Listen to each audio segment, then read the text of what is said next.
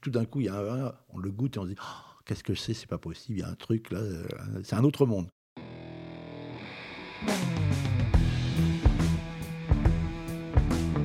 Il est des vins qui marquent, donnent des frissons et procurent des émotions.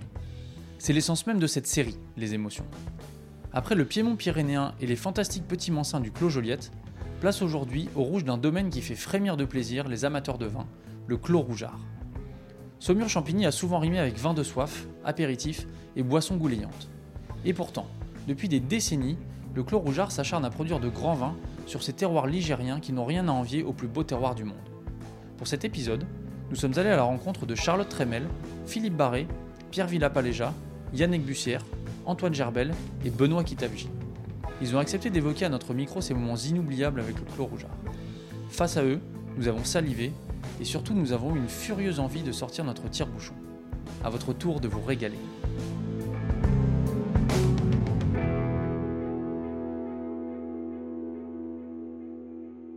La première fois, en fait, euh, j'ai eu la chance de goûter un, vieux millésime 1985. Yannick, euh, caviste. Qu'on m'avait offert, mais je connaissais pas en fait. Donc j'ai eu une approche euh, vraiment de vin. Ça devait être au début des années 2000, donc un vin déjà vieux.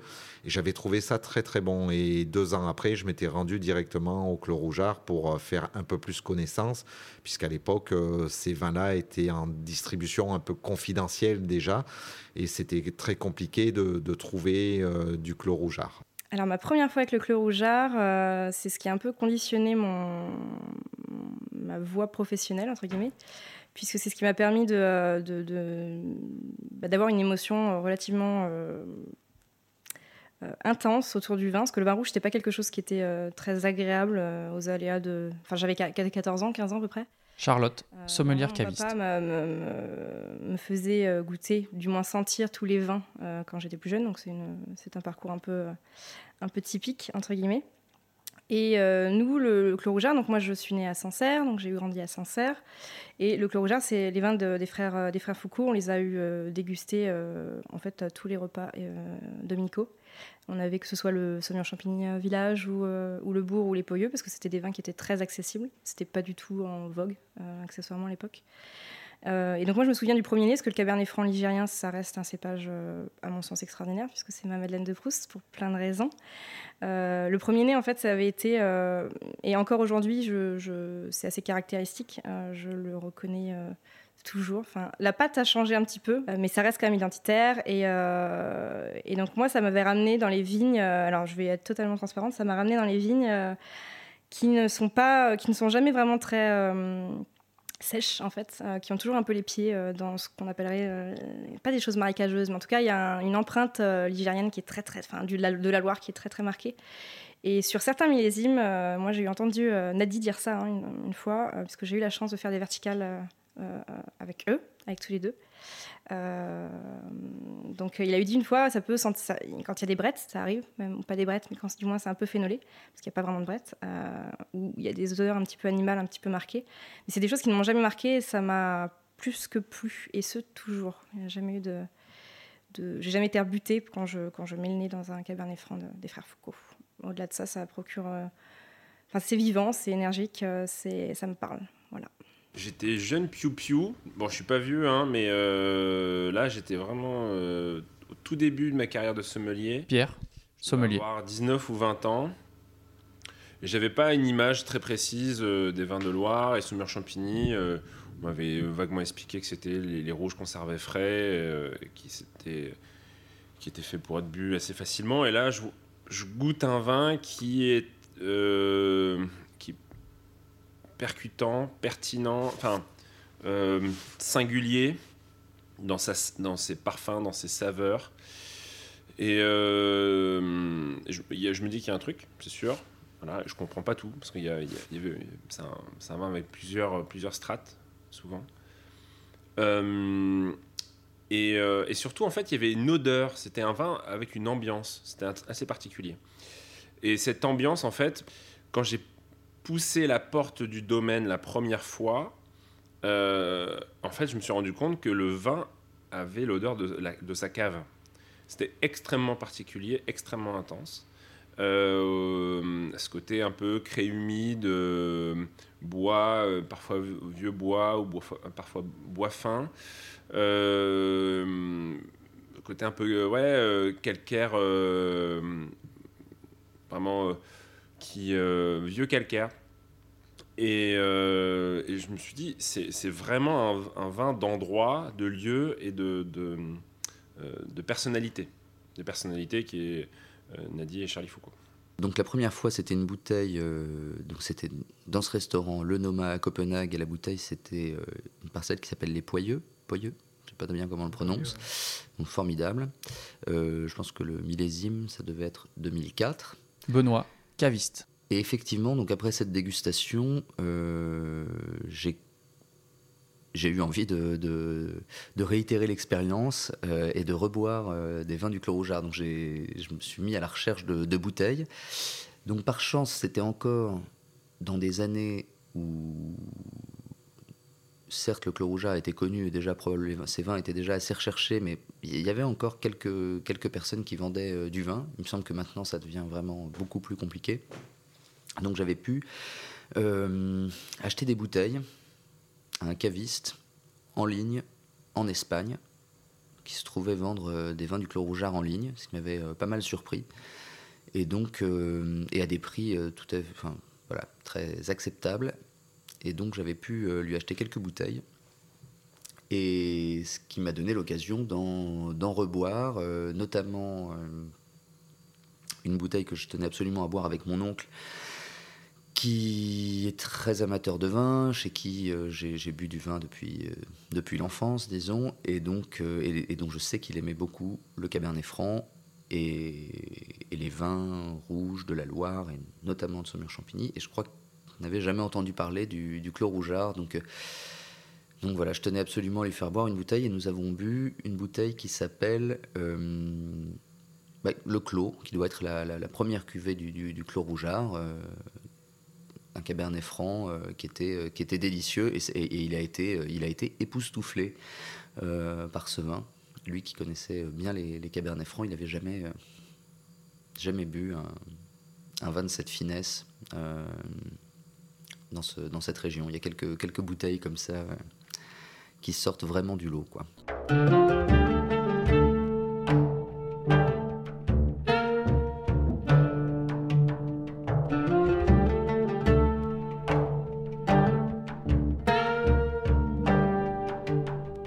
c'est un très bel endroit, même s'il y a plusieurs, euh, plusieurs sous-Poyeux, si je puis dire, enfin plusieurs divisions dans Poyeux, mais le climat poyeux à, à, Sauveur-Champigny est un très beau climat. Euh, l'autre terroir qu'ils ont, le bourg, c'est un beau terroir, très beau terroir. Et le bourg surtout euh, caractérisé par la vieillesse des vignes. Hein, c'est surtout ça. Les autres aussi sont pas des jeunes vignes, mais, mais le bourg, c'est particulièrement de vieilles vignes. Donc c'est pas seulement le terroir, parce que beaucoup de gens ont de beaux terroirs à Saumur-Champigny, au moins équivalents à cela. Euh, non, c'est la magie de la famille Foucault depuis longtemps, hein, parce que c'est pas que euh, c'est pas les frères Foucault qu'on connaît, parce que c'est ceux qui ont vinifié depuis 30 euh, ans ou 40 ans. Philippe, journaliste. Actuel Clos Rougeard, mais leur père, leur grand-père déjà, était déjà réputés euh, et travaillaient de manière euh, extrêmement euh, propre dans les vignes. Hein. ils n'ont jamais, ils ont jamais revendiqué un label bio, ils n'ont jamais voulu le, label bio, mais ils ont travaillé exactement comme ça, sans aucune chimie dans les vignes, depuis très longtemps, le, grand-père comme le père. Et, et, donc, derrière, donc, qualité des raisins optimale, et derrière, un don de vinificateur, certainement. Alors, je sais pas si le père a passé les, les, recettes au fils, etc. Moi, je connais que les derniers, hein, euh, Charlie et Nadi, mais ils avaient un talent, surtout Charlie, un talent de vinificateur euh, hors pair. Vous savez, comme le cuisinier, il part d'un produit, euh, plusieurs cuisiniers partent du même produit de base, puis il y en a un qui va faire un super truc, et puis l'autre qui va faire un truc bon ou correct. Donc, il y a une patte de vigneron, et, et Foucault avait une patte de vigneron, de, de vinification, c'est-à-dire cette magie qui permet de faire un vin à la fois, ce que je disais tout à l'heure, très concentré et à la fois d'une finesse de tanin incroyable. Incroyable. Ça, c'est la marque de Clos Rougeard. C'est ces tanins soyeux, euh, absolument pas agressifs, et quels que soient les millésimes, même dans les millésimes difficiles euh, ou les millésimes moins réputés, euh, c'est cette patte de vigneron et de, vinificateur qui est, qui est extraordinaire. Voilà, quand on va sur les Pouilleux, il y a énormément de vignerons. Euh, on, peut goûter. On retrouve pas un, terroir typique, on va dire, sur, les Pouilleux. Pourtant, c'est aujourd'hui ce nom, les Pouilleux, c'est eux qui l'ont créé finalement, ce, ce parcellaire qui est devenu un peu mythique. D'autres vignerons sont dessus, touchent mais on n'a pas la même, euh, force, la même puissance, la, même notion de terroir. Et pourtant, les vignes se, se juxtaposent. Donc, je pense que c'est vraiment le travail de la vigne depuis 30-40 ans qui fait vraiment la différence. Après, ils ont de très jolis terroirs, il faut, faut, être réaliste, mais aussi, c'est vraiment le travail de la vigne, les sélections de, depuis des années, de, depuis 50 ans, où on travaille la vigne sur des massales, on essaye de comprendre ce qui se passe, qui font vraiment la différence. Parce qu'aujourd'hui, sinon, euh, tous les poyeux qu'on goûterait seraient extraordinaires, comme on peut goûter au chlore rougeard. L'avantage, c'est qu'aussi, ils gardent les vins. Donc, euh, en général, aujourd'hui, ils sortent le 2015, on est en 2021. Donc, c'est des vins qu'on garde. Ce qu'on goûte souvent chez d'autres vignerons, c'est le millésime actuel. Ça peut être 19, 20. Mais voilà, aussi, la différence se fait sur des vins que l'on boit presque à l'équilibre. Je ne parle pas du 2015 qui arrive, qui, est vraiment sur la puissance, qu'il faudrait encore garder 4-5 ans, mais les 2014 qui, qui ont été vendus l'an dernier sont vraiment prêts à boire quel autre vigneron propose des vins prêts à boire dans le secteur? Pendant des années, on nous a tous fait croire qu'il fallait boire, et les vignerons eux-mêmes, hein, dans la Loire, faut les boire rapidement, c'est des vins faciles à boire, on va chercher le fruit. Le Clos Rougeard a toujours eu cette idée de faire des grands vins qu'il va falloir attendre sur la patience. Et de tout temps à jamais, il y a toujours eu un décalage de millésime. Aujourd'hui, c'est un peu plus la mode et la tendance, mais il y a 20 ans, au niveau de la trésorerie, au niveau de tout, c'était impossible. Et on nous vendait, même sur les poyeux, des vins sans élevage. Et en discutant avec d'autres vignerons qui jouxtent, ils disaient mais oui, mais pour nous, c'était euh, fallait vendre le vin de suite parce qu'on cherchait le fruit et la gourmandise. On cherchait pas à avoir des grands vins que eux déjà depuis les années 70 avaient compris qu'ils allaient faire des grands vins, ils voulaient faire des grands vins. Donc ce décalage de millésime pour nous c'est merveilleux en, tant que restaurateur, caviste, de pouvoir euh, servir des vins à maturité, c'est hyper intéressant et très rare chez les autres vignerons tous les grands vins, on, les. Antoine, journaliste. des allers-retours avec, on essaye de les comprendre. Il y a des moments où on, est. Alors on dit bien évidemment, c'est une qualité de fruits extraordinaire, puis c'est une qualité d'élevage avec euh, des, nuances épicées qui prolongent la bouche, puis c'est une qualité de, de, restitution de ce qu'est la craie euh, euh, saumuroise, et puis c'est aussi un environnement, puisque le clos rougeur, comme tous ces grands rouges de Cabernet historiques, sont élevés dans une cave troglodytique, et cet élevage, cet environnement très humide et très crayeux joue aussi sur le goût du vin. Et c'est notamment le clos rougeur qui m'a fait complètement changer d'avis sur, euh, sur les, vins de Loire. Et je me devais d'y aller régulièrement pour comprendre pourquoi... Euh, euh, voilà pourquoi ces vins chez eux, enfin, la définition du grand vin de Loire était si évidente chez eux et qui mettait un peu plus de temps à se mettre en place ailleurs dans, dans la Loire. Donc c'est comme un référentiel, vous savez, vous êtes comme un, film d'un très grand euh, réalisateur, vous êtes forcé de le regarder, le regarder des dizaines de fois pour comprendre pourquoi tout est si bon, tout est si parfait. Et Claude Rougeard, c'était un petit peu ça. Euh, moi, j'y allais déjà parce, pour rencontrer les, frères Foucault, qui sont des personnages, euh, qui étaient pour moi des personnages essentiels, et, et pour comprendre, ben, vraiment, c'est un vin qui m'a fait beaucoup, beaucoup progresser dans mon approche du vin. Il y a plusieurs euh, émotions qui peuvent venir, et en fait, c'est extrêmement complexe comme vin. Le nez change énormément au fil des heures, voire au fil des jours, pour avoir fait l'expérience. Le lendemain, on a quelque chose de plus, de plus pas mais de plus délicat et de moins, euh, moins austère et moins, euh, moins franc, pour le coup. Euh, mais en tout cas, il y, a toujours un côté un peu, un peu, ouais, un peu floral. et le fruit, pour moi, est toujours, toujours assez juteux sans être. donc jamais, jamais marqué par le bois, évidemment. Ça, c'est quand même quelque chose qui me tient à cœur. mais pas, on tombe pas dans quelque chose de trop fluide. Quand je dis juteux, ça reste un vin qui, qui, qui se laisse parler pendant un petit moment et qui se laisse déguster. Et puis après, il faut oublier tout ça. Après, il faut oublier tout ça. C'est bon. C'est pas un vin qui vous prenait la tête. C'est pas un vin où on se, prend la tête entre les mains pour essayer de le comprendre et puis l'analyser, le découpage, tout ça. Non, non. C'était évident et en même temps, ça vous grandissait. Il y, avait, il y a quelque chose qui vous, qui vous grandit.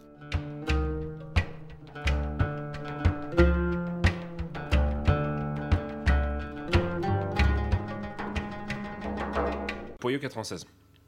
Euh, qui est. euh, Moi, je trouvais ce vin d'une classe absolue, d'une allonge de dingue. Je l'ai goûté il y, a, un petit moment déjà. Il y a, a 5-7 ans. Et euh, je trouvais ce vin dingue parce que il y avait cette. euh, J'appelle ça les rouges blancs, 96 un millésime frais. C'est pas un millésime acide, mais c'est un millésime frais. Euh, je trouvais qu'il y avait euh, tout le poudré de tanin du, du, du euh, enfin des, poyaux que j'adore. C'est élégant, allongé, vraiment d'une grande subtilité. Donc ça, c'est pour la partie peut-être plus froide. Pour la partie chaude, je vous disais Bourg 2003. J'a- j'a- J'aimais bien en parler avec Nadie aussi parce que euh, il aime pas ce millésime 2003, millésime de la canicule.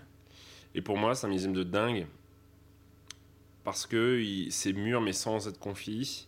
C'est euh, Bourg, euh, c'est 100% fût neuf, c'est très bien géré. Euh, Il y a quand même la fraîcheur euh, malgré la maturité. Ah, c'est des vins de très très grande garde. 61. J'ai eu la chance de goûter ça. Euh, C'était extraordinaire. Euh, 91 extraordinaire. Et récemment, euh, 12 et 14, euh, j'en ai bu plus que de raison.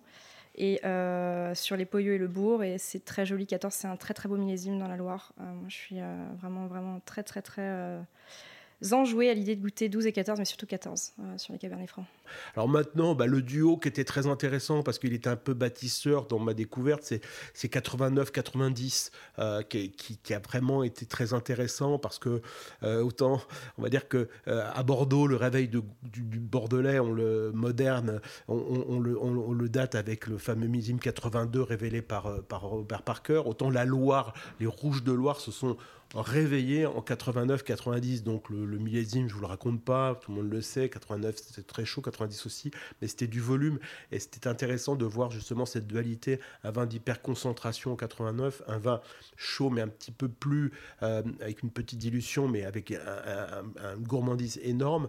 Euh, c'était un duo, voilà, toujours intéressant. Maintenant, j'ai eu la chance de goûter les années 50, euh, j'ai eu la chance de goûter les années 60, euh, voilà, 59 ou 55 au Clos c'est c'est Euh, c'est voilà, je mets ça dans mon panthéon de euh, de, certains, bon, je sais pas, Sertan ou euh, enfin ou des, des- grands des grands de Saint-Émilion parce que c'est plutôt cette famille là sur lesquelles je peux trouver une communauté.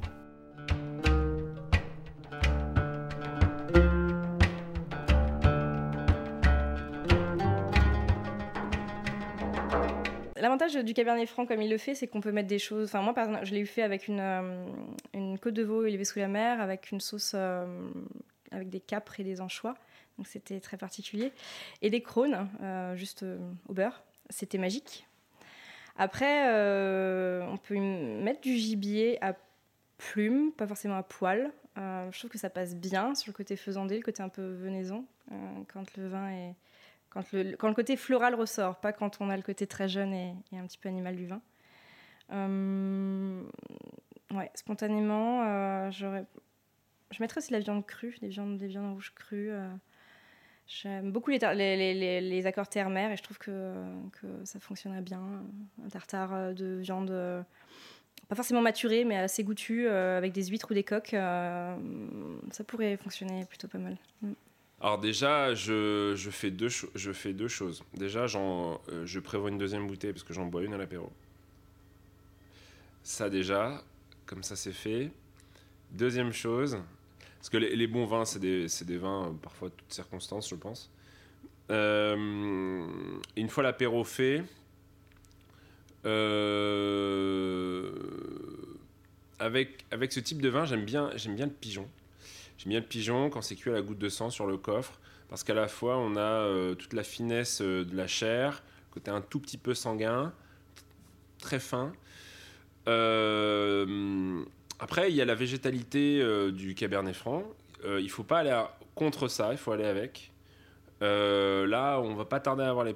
Enfin, je crois qu'on en a vu un peu là sortir, mais bon, c'est un temps un peu. là, il est. il fait froid à Paris, est-ce que ça évoque ça? Mais moi j'adore les petits pois, petits pois à la française.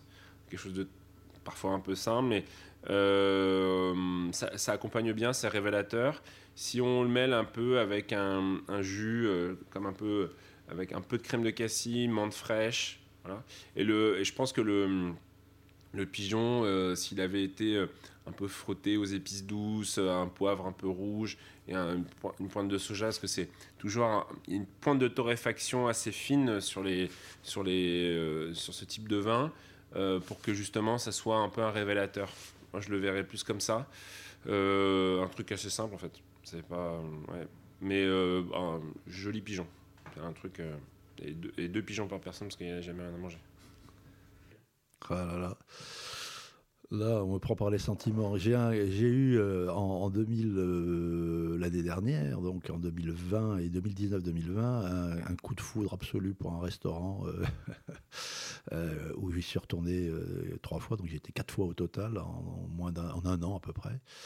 C'est un restaurant perdu dans le sud de la France, à Vaillant, qui s'appelle Éponème.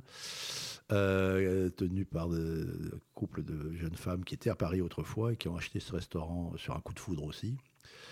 Et euh, j'ai fait là-bas, euh, quand, je parlais d'émotion tout à l'heure avec Clos Rougeard, quand on ouvre un Clos Rougeard ou un grand vin, enfin, autres Clos Rougeard, des émotions, une vraie émotion. Hein. Un, grand vin, ça procure d'émotions, la limite de la larme à l'œil. Et la cuisine d'Amélie Darvas à Éponème, euh, pour moi, m'a procuré le même genre d'émotion, c'est-à-dire à la limite de la larme à l'œil sur certaines saveurs incroyables. Alors c'est vrai qu'il y a beaucoup de végétal, il y a beaucoup de légumes, euh, évidemment préparés d'une manière un peu savante. Euh, mais je pense que la délicatesse d'un clos rougeard, j'adorerais un clos rougeard dans ce lieu magique pour moi, qui dont j'attends la réouverture avec impatience pour les cinquième fois là-bas.